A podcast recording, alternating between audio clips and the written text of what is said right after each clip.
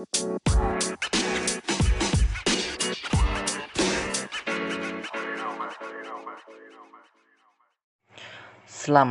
pagi. Bertemu lagi dengan gua JJ di sini.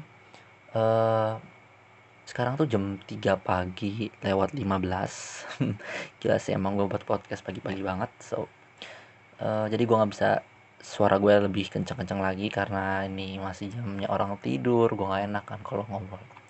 Nggak buat podcast mereka etis juga ya kita ngobrol jam segini gitu. Terus ya udah uh, today kali ini podcast kali ini gue akan ngebahas materi sejarah lagi tentang penjelajahan samudera atau kalau di buku buku tuh bisa bilang uh, ya penjelajahan samudera juga tapi lebih mostlynya bangsa Portugis di Indonesia, bangsa Belanda di Indonesia itu kebagi-bagi dari negara-negara yang datang ke Indonesia. Kalau di sejarah e, lingkup Indonesia tapi kalau di, di lingkup dunia itu namanya penjelajahan samudra. So apa sih apa aja yang ada di penjelajahan samudra? Gue di sini bisa cuplikin dikit cuplikannya dan itu uh, latar belakang uh, itu tokoh-tokohnya dan negara-negaranya tentunya so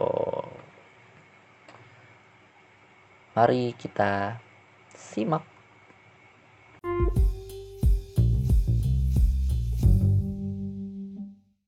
Oke, kembali lagi dengan gue JJ. So, di sini gue akan jelasin ke lo semua apa itu? Uh, apa namanya kalau ya kita akan ngebahas hmm, perkembangan pengaruh barat pada masa kolonial kalau uh, menurut kacamatanya sejarah Indonesia. Tapi di sini gue akan masih ngebahas sedikit aja dari itu. Karena ini uh, mungkin openingnya dari perkembangan pengaruh Barat dan masa kolonial. So, ya gue cuma bisa jelasin penjelasan samudra jadi penjelajahan samudra itu dilatar belakangi oleh uh, adanya enam enam enam latar belakang. Pertama itu jatuhnya kota Konstantinopel, ibu kota Bizantium Romawi Timur, eh, ke tangan bangsa Turki Seljuk.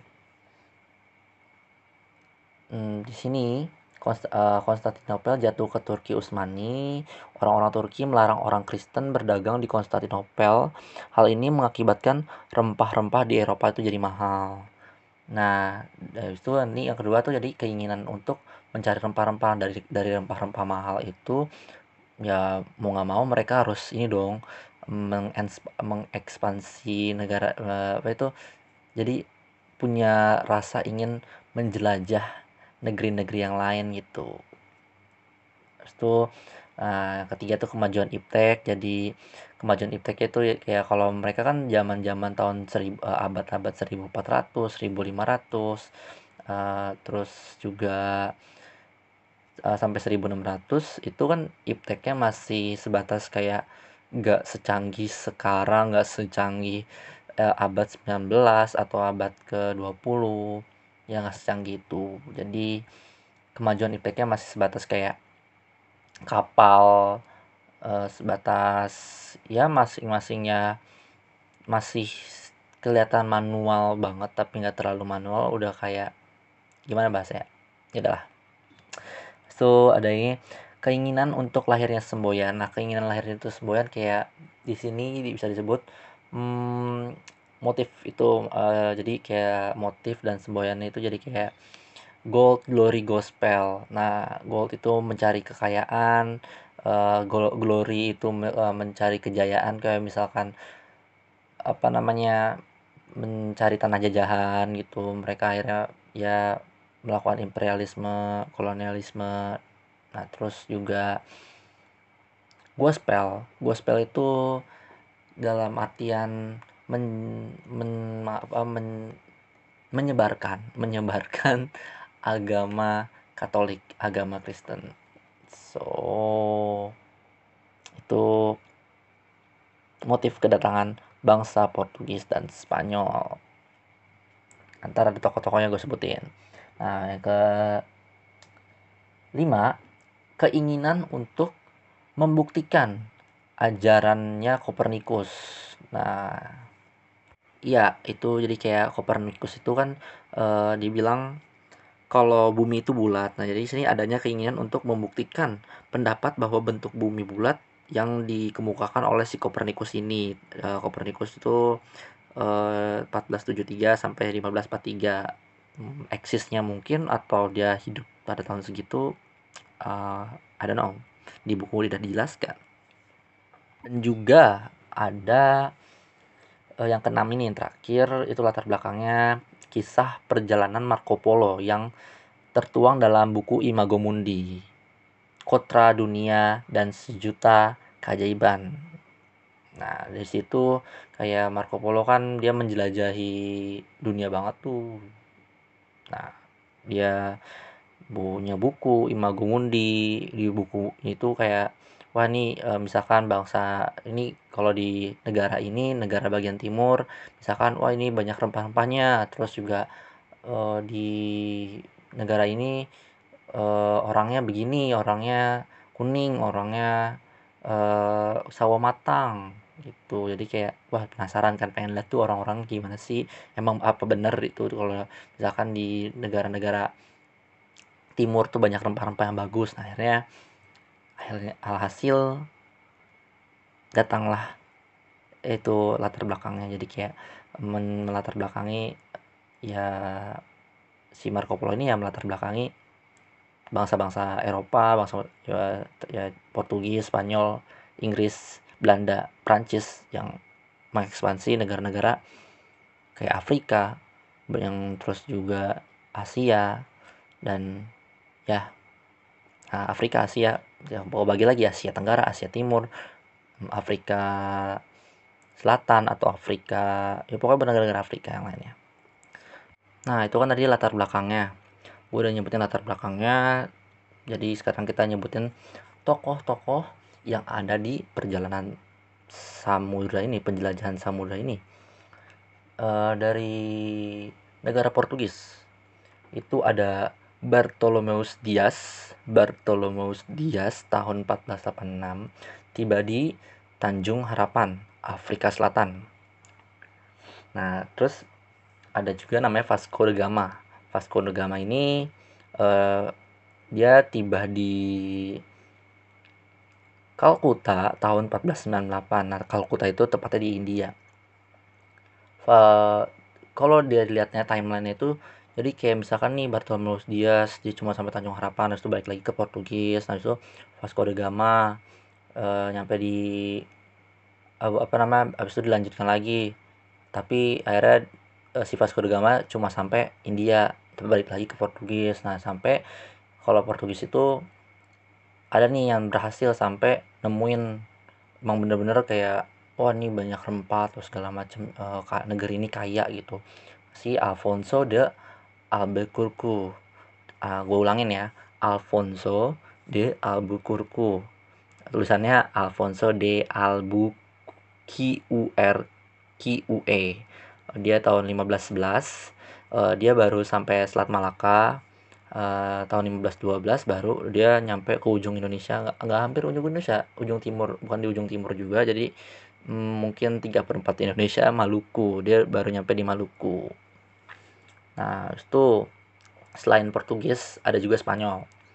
Spanyol itu tahun 1492 Christopher Columbus tiba di Kepulauan Bahama. Nah, Kepulauan Bahama ini eh, di Amerika kalau nggak salah di benua Amerika. Nah habis itu ada lagi Sebastian C C nya gue lupa apa tuh gue nulis di sini.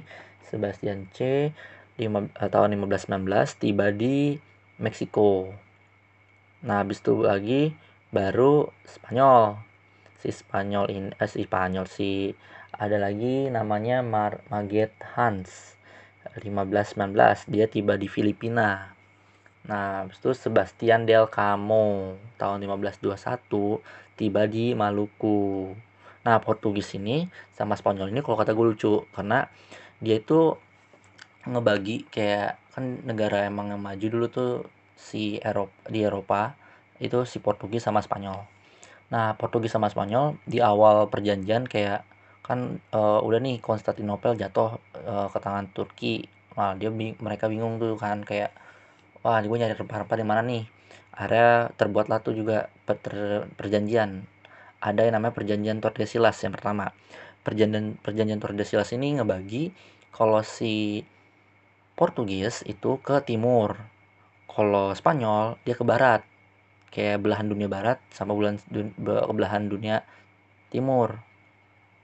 Nah kalau pas kemarin ini dia tuh apa ya kalau gue nyebutnya dia ketemunya di Maluku cuy. Nah dia ketemu uh, akhirnya wah teorinya Kopernikus nih bener nggak tau nih teori teori Kopernikus bener kalau bumi itu bulat. Bumi itu bulat dan mereka bertemu di Maluku akhirnya lagi terbentuklah perjanjian yang namanya perjanjian Saragossa perjanjian Saragossa uh, dia dia ngerunding di berunding dua bangsa tersebut berunding menghasilkan kesepakatan yang disebut perjanjian Saragossa. Isi perjanjian Saragossa antara lain Spanyol harus meninggalkan Maluku dan melakukan perdagangan di Filipina. Portugis tetap melaku, uh, melakukan kegiatan perdagangan di Kepulauan Maluku. Itu.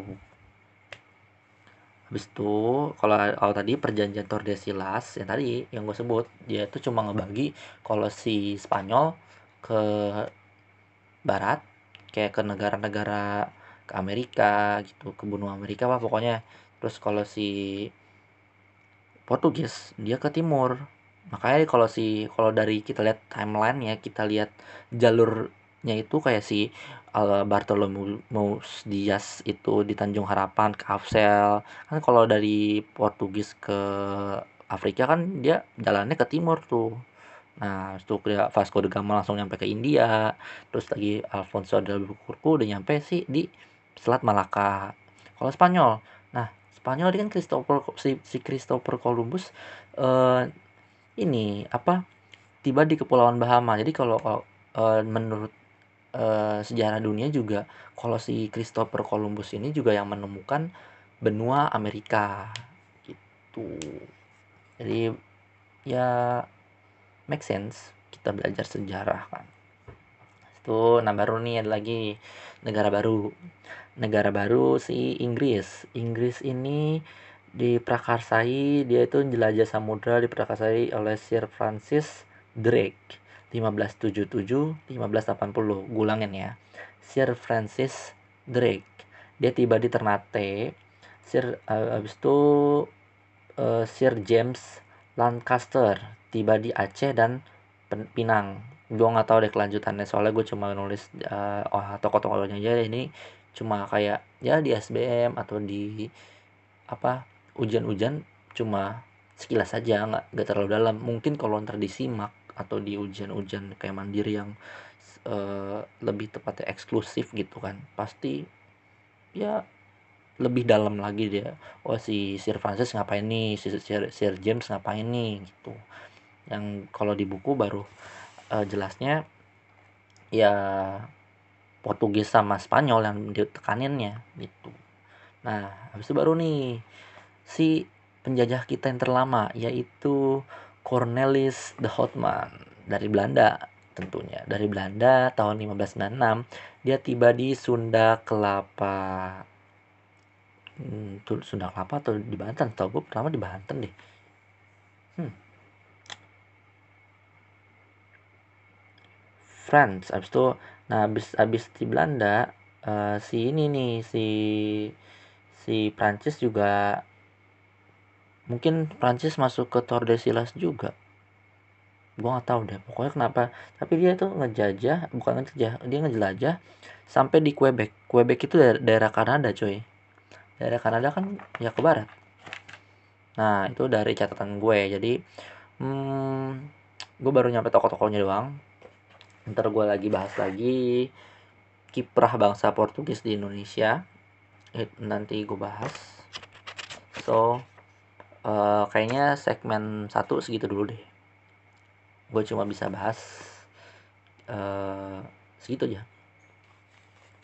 Jadi gue tekanin lagi mungkin gua ulang lagi biar ini konklusinya biar lu da, tadi gua ngomong ke apa teringat lagi latar belakangnya. Itu jatuhnya yang pasti jatuhnya Konstantinopel e, Bizantium Romawi Timur habis itu keinginan untuk mencari rempah-rempah latar belakangan habis itu kemajuan iptek ketiga ada keinginan untuk lahirnya semboyan gold glory gospel habis itu keempat eh kelima itu ada keinginan untuk membuktikan teorinya Kopernikus yaitu e, bumi itu bulat.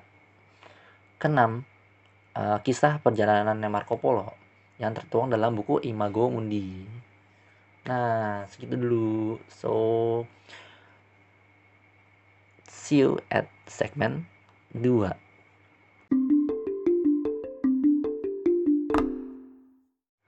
okay, kembali lagi dengan gue di podcast Historia JJ. Uh, eh, gue akan ngebahas yang tadi uh, yang gue udah ngomong kalau gue akan ngebahas kiprah bangsa Portugis di Indonesia. So gue akan bercerita lagi. Gue bukan bercerita lagi uh, timeline aja lebih ke poin-poinnya.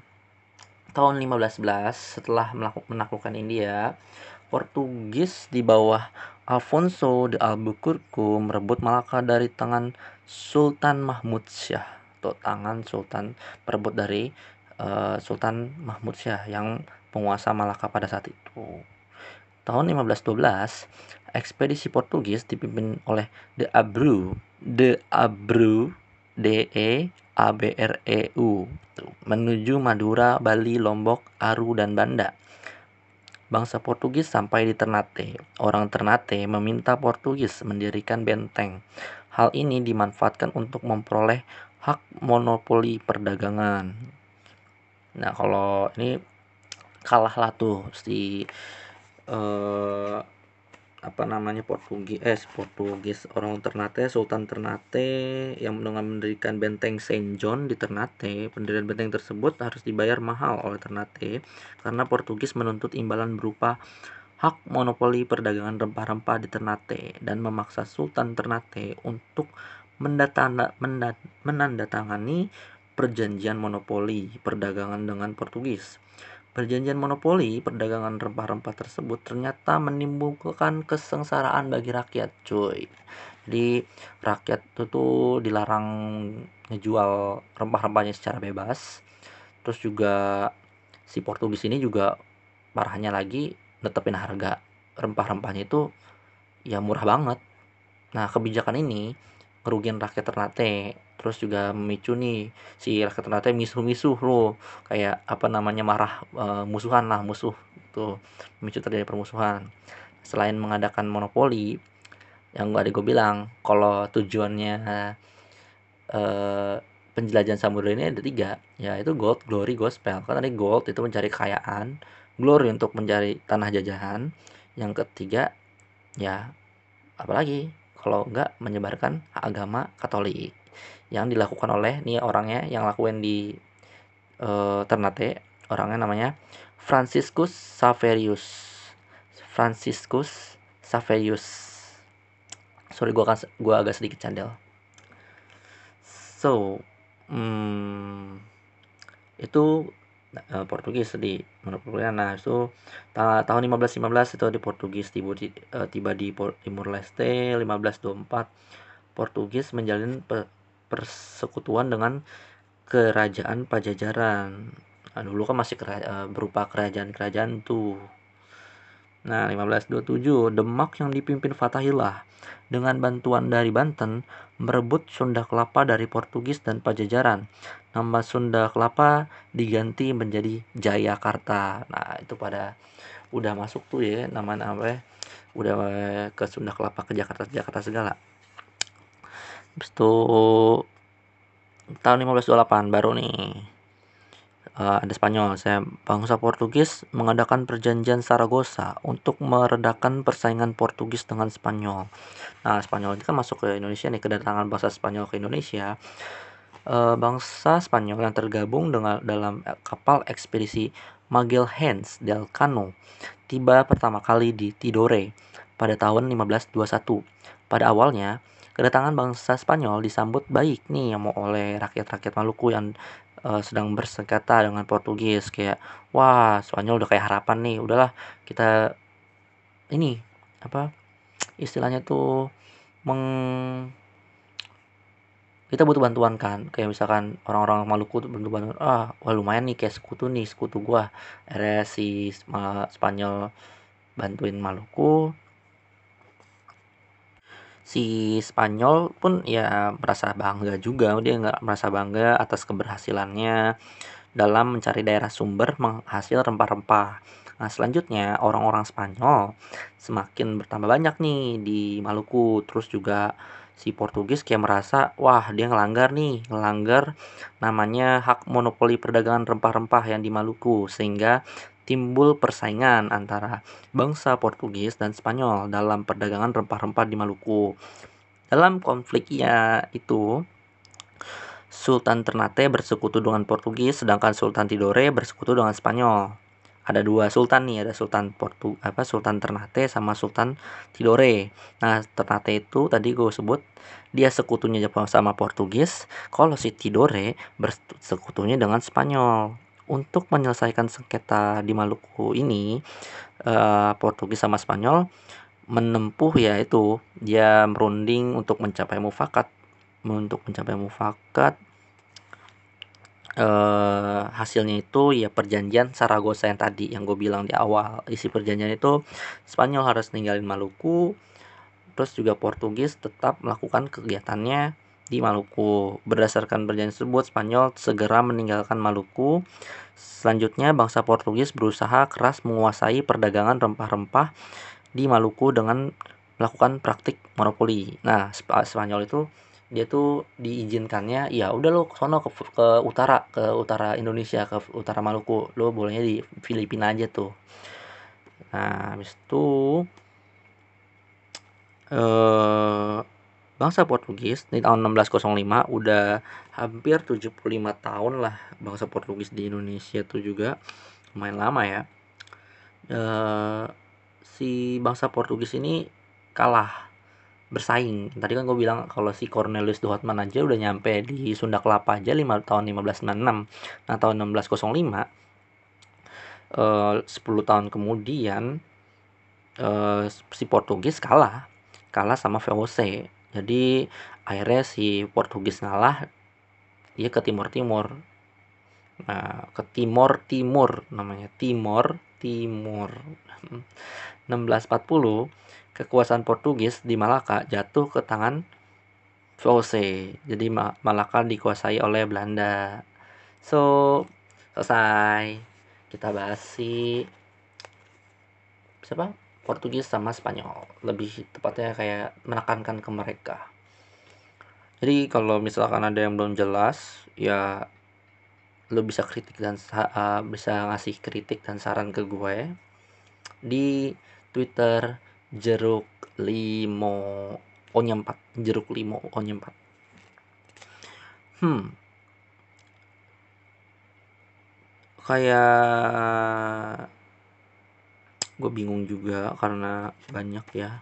Gue banyak banget nih materi sebenarnya tapi gue akan gue akan bahas lagi nanti. Habis ini gue akan ini ini ini cuma sekedar bocoran gua akan ngebahas yang namanya pemerintahan kolonial di Indonesia. Pemerintahan kolonial itu ya dari ya VOC terus sampai dengan kok nggak ada ya ya VOC habis itu